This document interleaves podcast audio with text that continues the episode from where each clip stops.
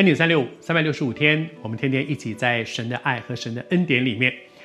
在约翰福音第十二章那里面分享到耶稣一段很长的讲论之后，他收在一句话，那句话是：耶稣虽然在他们面前呢行了许多神迹，但是他们还是不信。耶稣行了很多的神迹，可是不信的人照样不信，人心的刚硬是不信的。不知道你是不是曾经这样想过？我小的时候其实常常在想说。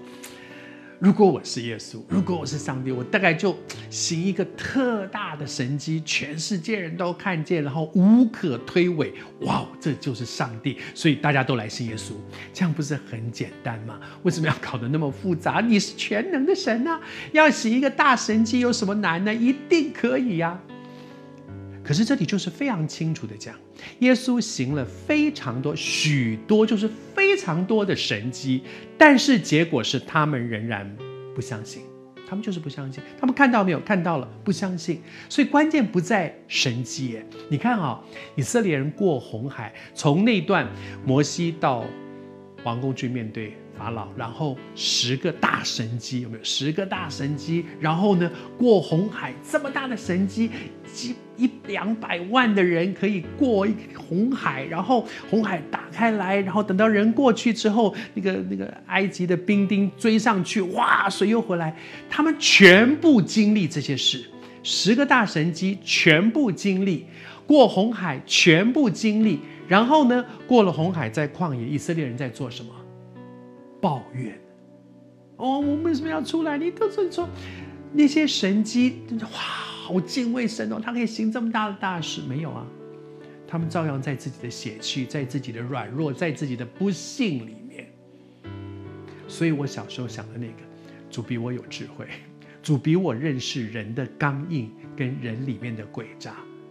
我们软弱的时候，主啊，行一个神迹救我，很迫切。可是过了呢，这个问题，这个难处过了之后呢，人继续刚硬，继续不信。那么神迹的价值在哪里呢？马可福音最后一章那里讲到说，当我们出去传福音的时候，神有神迹随着我们证实我们所传的道。证实神迹是用来证实我们所传的是又真又活的神。关键不在神迹，如果神迹能够做，根本就不要传福音嘛，就行个神迹，事情就完了。但是其实很多人经历完神迹，照样他看到没有看到了，经历没有经历了。